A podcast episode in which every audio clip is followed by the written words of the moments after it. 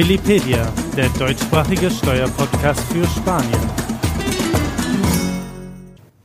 Herzlich willkommen zu Willipedia. Mein Name ist Patrick. Heute wieder ein Podcast, in dem es nicht um steuerliche oder rechtliche Themen geht, sondern um das Thema, das uns alle wahrscheinlich am meisten beschäftigt, die Corona-Krise. Wir wollen es erneut aus medizinischer Sicht beleuchten. Es gab da viele Neuigkeiten, es gab Entwicklungen, die wir besprechen wollen. Zu Gast ist wieder Dr. Stefan Kamp aus der Palmer Klinik und unsere Geschäftsführerin Yvonne Plattes. Hallo. Hallo. Hallo. Hallo. Yvonne, wir haben, wie gesagt, vor einer Woche schon über die medizinischen Aspekte der Corona-Krise gesprochen. Es gibt natürlich seitdem viele Neuigkeiten. Was wollen wir in diesem Podcast ansprechen? Aktuell zu der jetzigen Situation würden wir in diesem Podcast ähm, mal die Situation gezielt auf Mallorca von den Balearen beleuchten wollen. Dann würden wir vielleicht auch nochmal solche Fragen, die, das sind alles Fragen, die an uns herangetreten sind und die haben wir so alle ein bisschen gebündelt und wir wollen jetzt unter anderem dann auch klären, kann man ein zweites Mal angesteckt werden? Wann kommt das? Wann gibt es diese sogenannte zweite Welle? Gibt es Tests? Was bringen die überhaupt? Es gibt angeblich Medikamente. All diese Fragen würden wir heute ähm, versuchen zu klären. Stefan, als wir das letzte Mal sprachen, gab es auf den Balearen neun Todesfälle wegen des Covid-19-Virus. Gestern war der Stand gegen Mittag 51. Das heißt, innerhalb von acht Tagen äh, hat sich die Zahl der Todesfälle mehr als verfünffacht. Gleichzeitig hören wir auch immer mehr von äh, Menschen, die sich erholt haben. Was sagt das über die Entwicklung des Virus aus?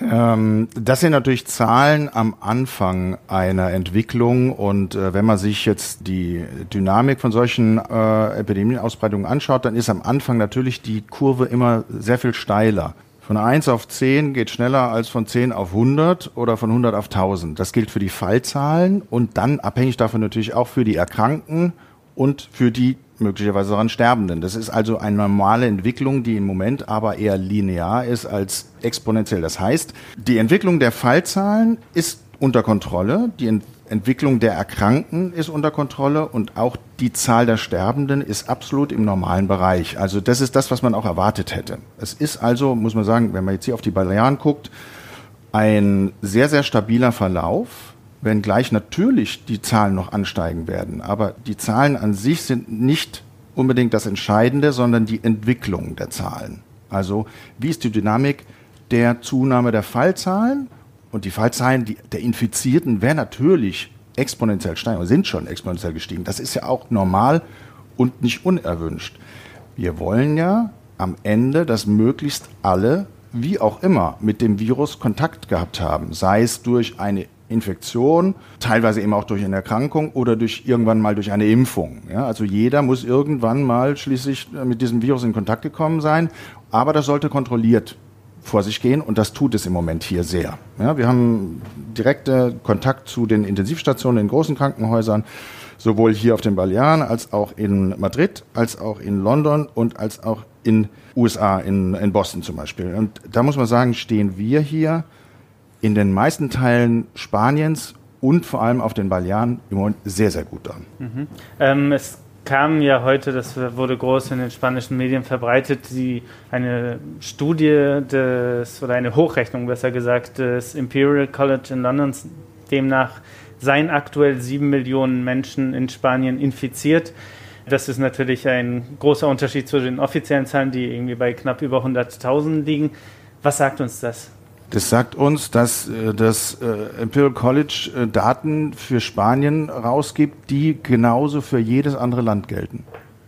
Natürlich gibt es in den USA nicht 200.000 Infizierte, sondern möglicherweise zwei oder 20 Millionen. Das ist ja auch normal bzw. zu erwarten. Die jetzt aktenkundigen positiven Zahlen beruhen auf Tests man kann gar nicht so viel testen, wie eigentlich sich infizieren. Also das heißt, die, die Dunkelziffer, wenn man es mal so nennen will, äh, der positiven Bürger ist natürlich deutlich größer als das, was aktenkundig ist. Es ist vollkommen normal. Und kein Land dieser Welt kann oder will etwas dagegen tun, weil das auch irrelevant ist.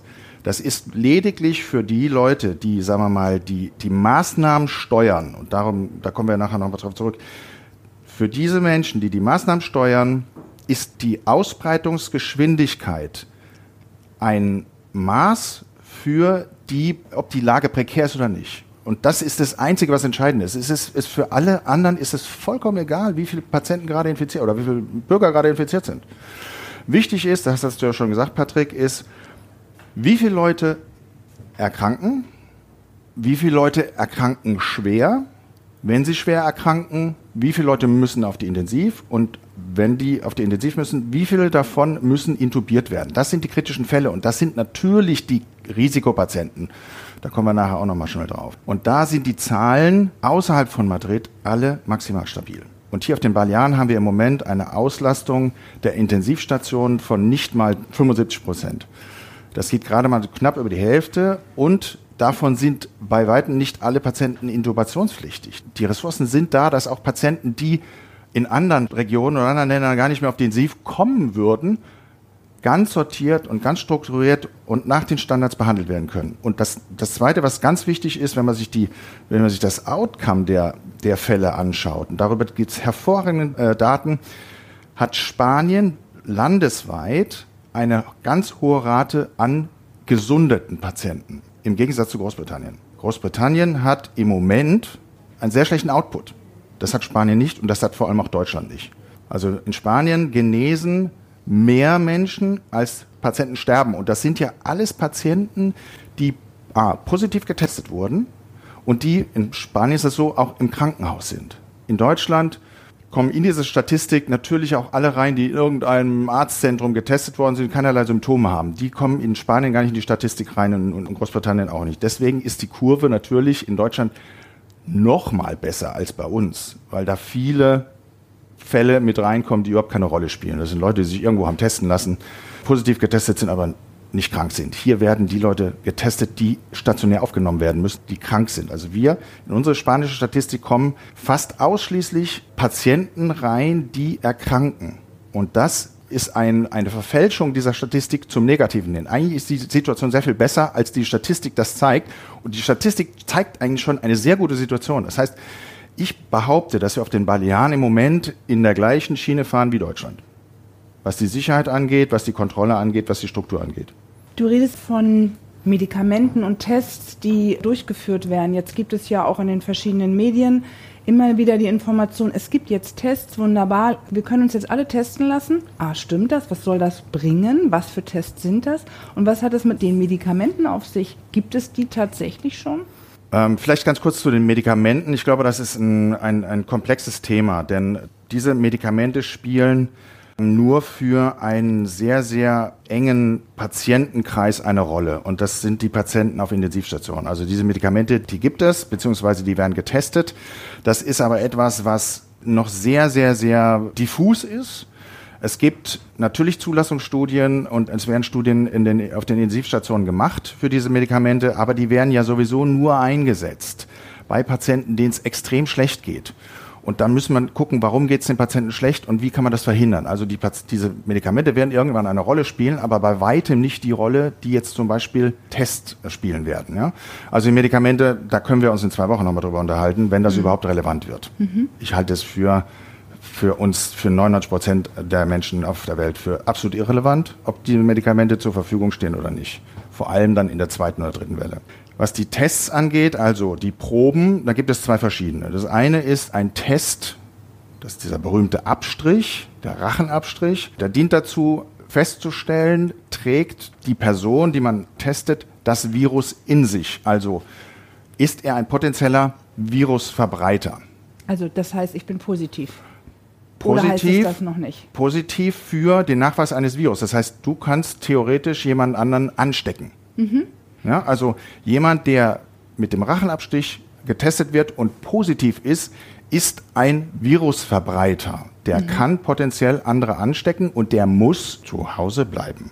Mhm. Und das sollten alle Menschen wissen, die nach einem solchen Abstrich fragen. Der zweite Test ist ein Bluttest, der misst Antikörper im Blut. Antikörper gegen das Virus. Wenn ich diese Antikörper habe, dann heißt das, ich war mit diesem Virus in Kontakt, in welcher Form auch immer. Mhm. Das wird eine große Rolle spielen in der nahen Zukunft. Wir haben in der Palmer Klinik unter uns Ärzten die letzten Wochen regelmäßige Meetings gehabt, um Standards zu erstellen, wie man mit einzelnen Situationen umgeht und was man den Patienten rät.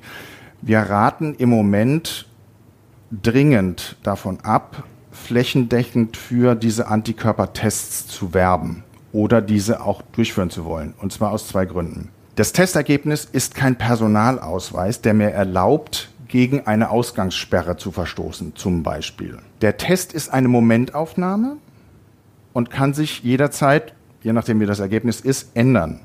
Es gibt verschiedene Testqualitäten. Die Zuverlässigkeit der Tests ist noch relativ schwankend, wobei die nicht schlecht sind. Das Wichtigste für mich oder für uns in der Palmer Klinik ist vor allem die Frage, wenn ich jetzt hingehe und biete flächendeckend Antikörpertests an, die auch nur, sagen wir mal, bedingt zur Verfügung stehen, wird das möglicherweise dazu führen, dass die Leute, die sinnvollerweise machen sollten, nämlich Personal auf Intensivstationen, Personal auf Infektionsstationen, Personal in Altersheim, Pflegeheim etc. etc die sollten die ersten sein, die diese Tests zur Verfügung gestellt bekommen.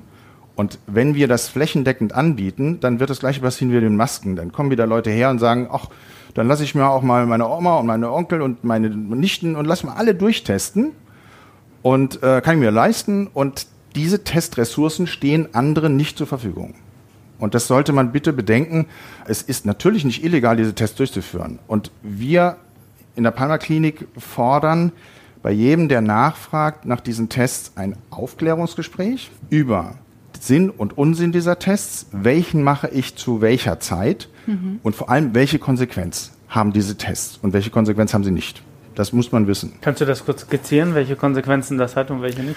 Wenn ich jetzt zum Beispiel einen Antikörpertest mache, und dieser Antikörpertest ist positiv, das heißt, ich weise nach, dass ich mit dem, dem Virus in Berührung gekommen bin, dann heißt das nicht, dass ich nicht infektiös bin. Dann muss zwingend danach ein PCR-Test gemacht werden. Das heißt PCR? Der Abstrichtest, mhm. um auszuschließen, dass ich aktiver Virusträger bin und das verbreiten kann. Und es heißt auch nicht, wenn ich testpositiv bin, dass ich automatisch eine Immunologie habe oder eine Immunität habe.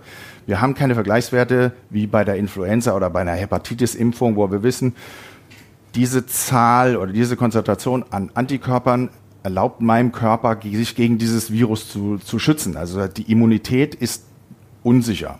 Ich kann einem Patienten nicht guten Gewissens sagen oder einem, einem, einer Person nicht guten Gewissens sagen, dein Test ist äh, positiv, du warst in Kontakt, du darfst jetzt alles machen, was du willst. Das wäre absolut fahrlässig. Medizinisch und rechtlich. Rechtlich und medizinisch äh, und politisch. Aber dann auf der einen Seite sagt man ja, die Menschheit soll eigentlich sich infizieren, nur geordnet, damit einmal alle das Thema durch haben, erledigt haben. Und auf der anderen Seite äh, isoliert man diese Leute und sagt eigentlich gar nicht und haltet euch zurück, macht keine Kontaktaufnahme mit irgendwelchen Leuten. Das, ist das nicht in sich ein Widerspruch? Absolut. Die Frage ist absolut berechtigt und es ist es tatsächlich. Aber da sind wir wieder am Anfang. Wir haben mit diesem Virus einfach zu wenig Erfahrung. Es ist nun mhm. mal eine neue Situation. Deswegen werden erstmal Maßnahmen ergriffen, die verhindern, dass wir in Engpässe kommen wie in Bergamo, in Madrid, in New York, mhm. möglicherweise in London. Das gilt es zu verhindern, unter allen Umständen. Denn wenn wir durch welche Maßnahmen auch immer oder das, das Nichtverfolgen von Maßnahmen eine zu schnelle Virusverbreitung haben, zu viele krank werden, dann haben wir diese, diese Situation wie in diesen Brennpunktstädten und Ballungsräumen.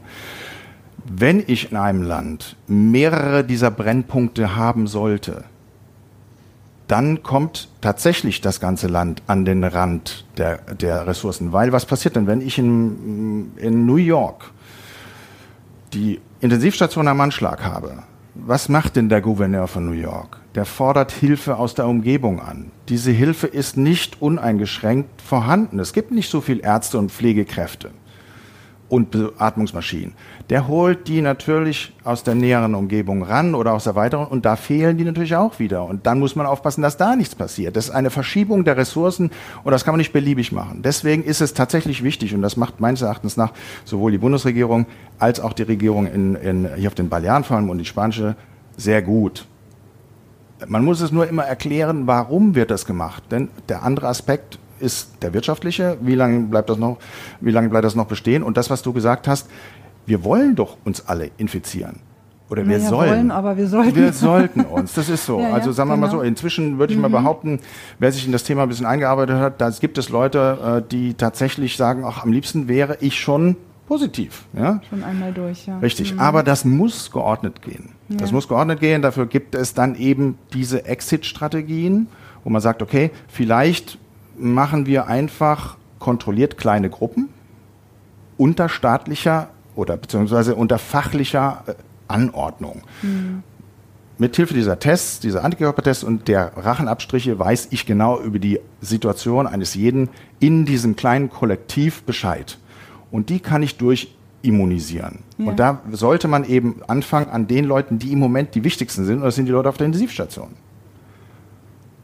Das wird meines Erachtens nach kommen. Das wird in Absprache mit den, äh, mit den Unikliniken und den, den großen Zentren laufen und mit dem, IK, mit dem RKI, dass man, dass man versucht, möglicherweise eben einfach die, das Intensivpersonal so durchzutesten, dass man weiß, wer kann gefahrlos arbeiten.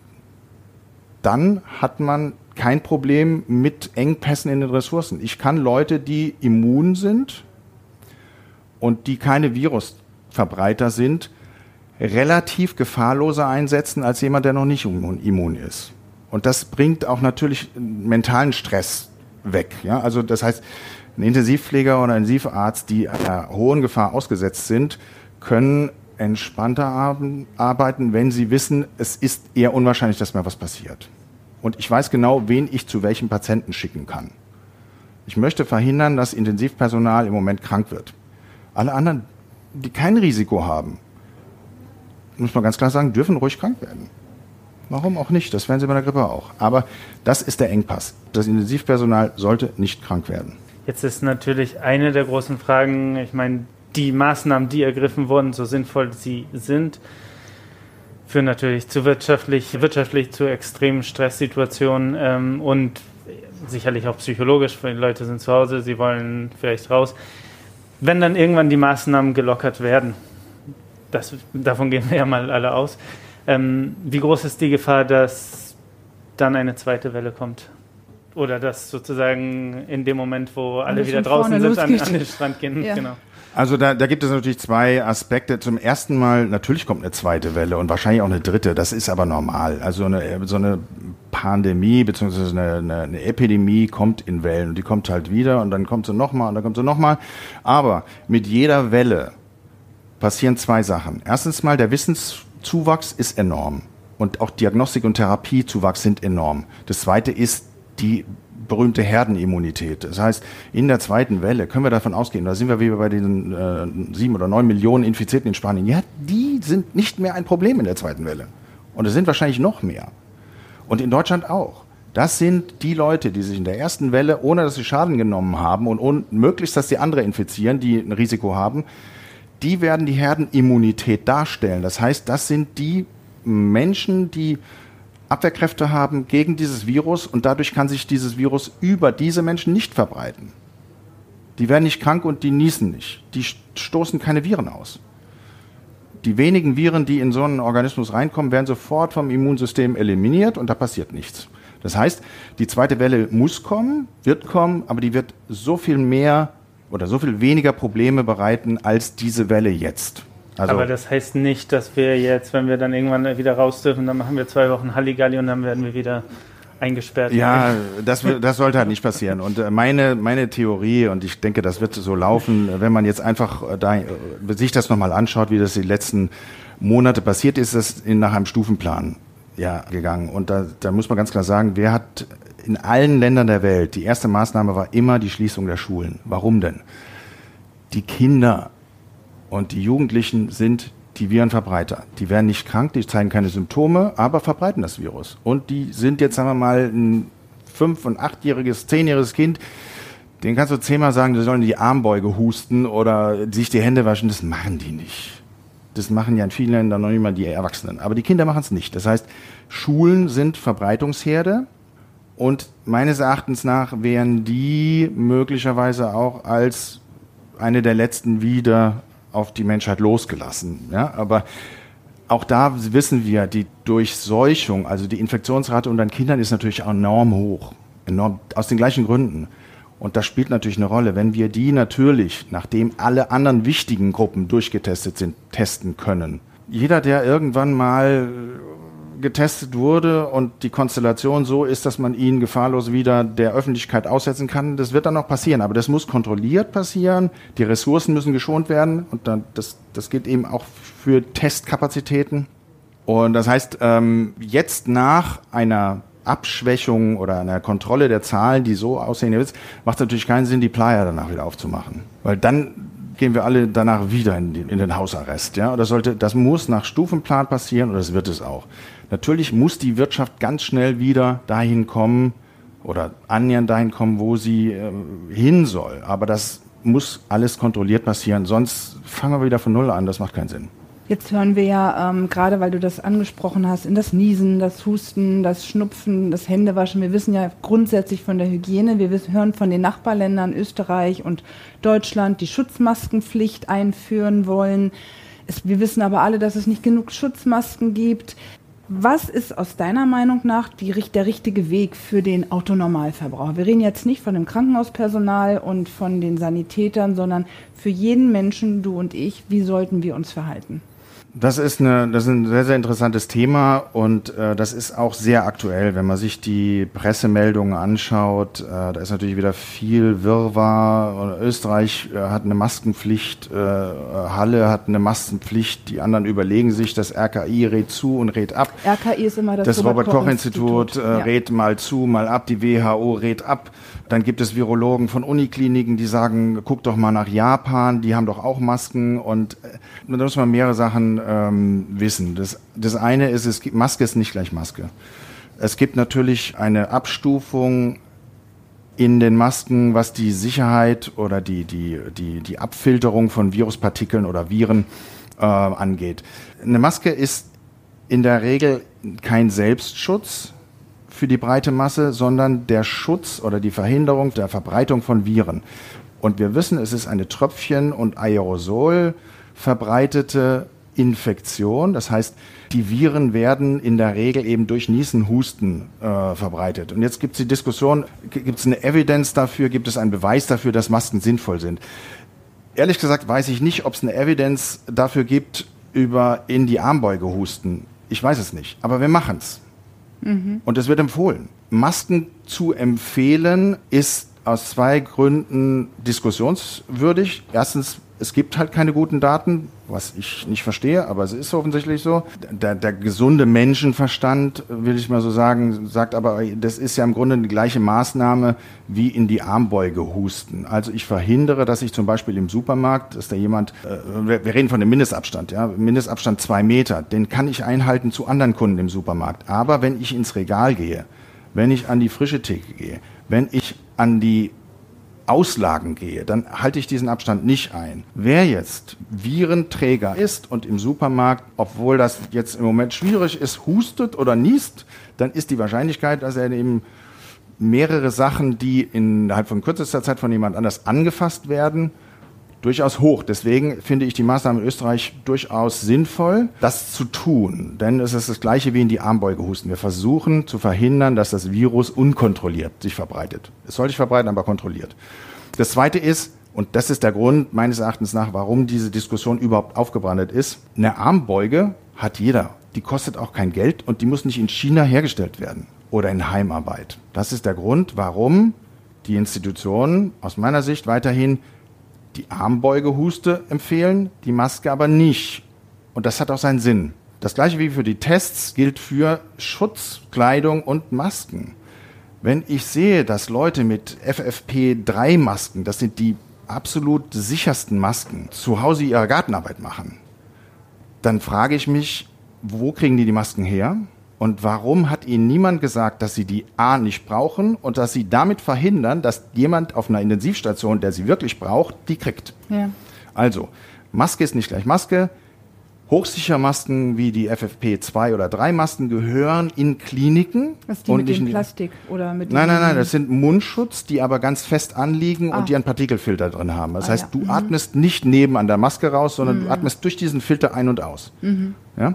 Das ist was für Intensivstationen und nicht für die Apotheke, wo ich hingehe und kaufe mir eine Maske und äh, dann ähm, möglichst nehme ich noch ein Selfie auf und sage hier, äh, das sind wichtige Schutzmaßnahmen und Schutzmaterial, was Intensivpersonal braucht. Das ist nur begrenzt verfügbar. Alle Kliniken zahlen im Moment horrendes Geld, um diese Dinge aus China oder sonst woher zu kriegen. Horrendes Geld. Das geht anderswo verloren. Also der Aufruf, bitte lassen Sie die Finger von FFP-Masken, von diesen wirklich sicheren Masken, die braucht kein Mensch im normalen Betrieb. Sondern nehmen Sie irgendwas. Ein Schal vielleicht, Ein Schal, um- natürlich. Und hier auf, der, auf den Balearen sind wir doch Vorreiter in äh, Schutzmaterial selbst bauen. Das ist eine, gibt's eine gute Plattform dafür. Ähm, die können wir vielleicht auch mal auf eure und auf unsere Homepage stellen, wo man sich melden kann äh, für Material. Ähm, und die, da werden Schutzmasken beziehungsweise Schutzschilder etc. etc. hergestellt in sehr professioneller Art und Weise. Und das sollte passieren. Ähm, Es gibt so viele Anleitungen inzwischen, wie bastel ich mir meine Maske. Natürlich ist es nicht sinnvoll, den ganzen Tag mit dieser Maske rumzulaufen, weil dann wird die nass und feucht und dann ist sie auch nicht mehr sinnvoll. Sondern ich setze die auf, wenn ich in einem Geschäft bin oder in einer Bank oder sonst wo oder wenn ich direkten nahen Kontakt habe mit Leuten, wo ich den Sicherheitsabstand von zwei Metern nicht einhalten kann. Alles andere braucht keine Maske. Oder Leute, die husten und niesen natürlich. Jetzt hätte ich vielleicht noch ähm, äh, abschließend zu diesen vielen Fragen, die ihn interessiert. Wie geht's denn jetzt eigentlich weiter? Wie kommen wir hier aus der ganzen Sache raus und wie lange dauert das? Kannst du das überhaupt sagen, mit welchen Zeiten wir rechnen müssen? Oder wie siehst du die Situation in der nächsten Zukunft? Yvonne, das kann ich natürlich nicht. Also da haben sich ja ganz viele kluge Köpfe schon Gedanken drüber gemacht und da gab es eine Sonderausgabe eines großen Nachrichtenmagazins in Deutschland, wo es eigentlich schwerpunktmäßig nur darum ging. Ich habe mir die letzten Wochen viel Gedanken darüber gemacht, natürlich im kleinen Kreis, wie, äh, wie geht es für die Patienten weiter, aber auch ein bisschen weiter gefasst, wie kommt man aus dieser Geschichte raus, ohne dass Patienten oder die Wirtschaft zu starken Schaden nimmt. Und da sind wir wieder bei der äh, berühmten Exit-Strategie. Aus meiner Sicht wird es in, über kurz oder lang ähm, Lockerungen der, der Maßnahmen geben, aber eben kontrolliert, mithilfe dieser Durchtestung, schrittweise, je nach, nach Gruppen, nach, nach, nach Berufsgruppen. Die, die zu, ganz wichtig sind im Moment, die werden zuerst getestet, dann sind die safe und dann kann man schrittweise auf die anderen übergehen. Das wird dazu führen, meines Erachtens nach, dass wir durch den Zuwachs an, an Möglichkeiten, was, Medi- was Medikamente bzw. Testung angeht, nicht sehr schnell, aber doch möglicherweise schneller wieder schrittweise die Leute ins Arbeitsleben integrieren können. Das ist das Wichtigste erstmal. Es ist, es ist unwichtig, ob man der einen- den Bierkönig aufmacht. Das ist im Moment vollkommen egal. Sicher. Das ist zwar nicht unwichtig für den Tourismus, keine Frage, aber Für den das muss, selber. Ja, Bierkönig auch, aber äh, das muss schrittweise passieren. Auf dieser Insel haben wir die, haben wir die, den Vorteil, dass das alles kontrolliert ist und dass wir es wirklich schrittweise machen können und jeder weiß, um was es hier geht. Und äh, deswegen für die Insel würde ich eine ganz vorsichtige Prognose wagen. Wir liegen, was den Verlauf und die Kontrolle angeht, durchaus vergleichbar mit den deutschen Zahlen. Wir haben hier keinen Problemherd und der ist auch wirklich nicht in Sicht. Und ähm, ich denke, wir werden ähm, vielleicht so eine kleine Nachsaison kriegen hier, wenn die Deutschland äh, die, die, die Sommerferien in den Herbst verlegt, dass dann doch der Tourismus noch mal ein bisschen was abkriegt. Und ich denke, dieses Jahr ist für Mallorca das Jahr, um sich auf 2021 gut vorzubereiten und da richtig Gas zu geben. Gut, vielen Dank. Vielen Dank, Sehr Stefan. gerne. Vielen Dank, Yvonne. Äh, das war's mit diesem Podcast. Ich hoffe, ihr habt äh, wichtige Informationen bekommen. Vielleicht haben wir ein paar Ängste genommen, ein paar Unsicherheiten geklärt. Wir werden auf jeden Fall dabei bleiben. Wir werden natürlich auch weiterhin äh, Podcasts zu Steuerthemen machen und zu Rechtsthemen. Bis dahin, bleibt gesund.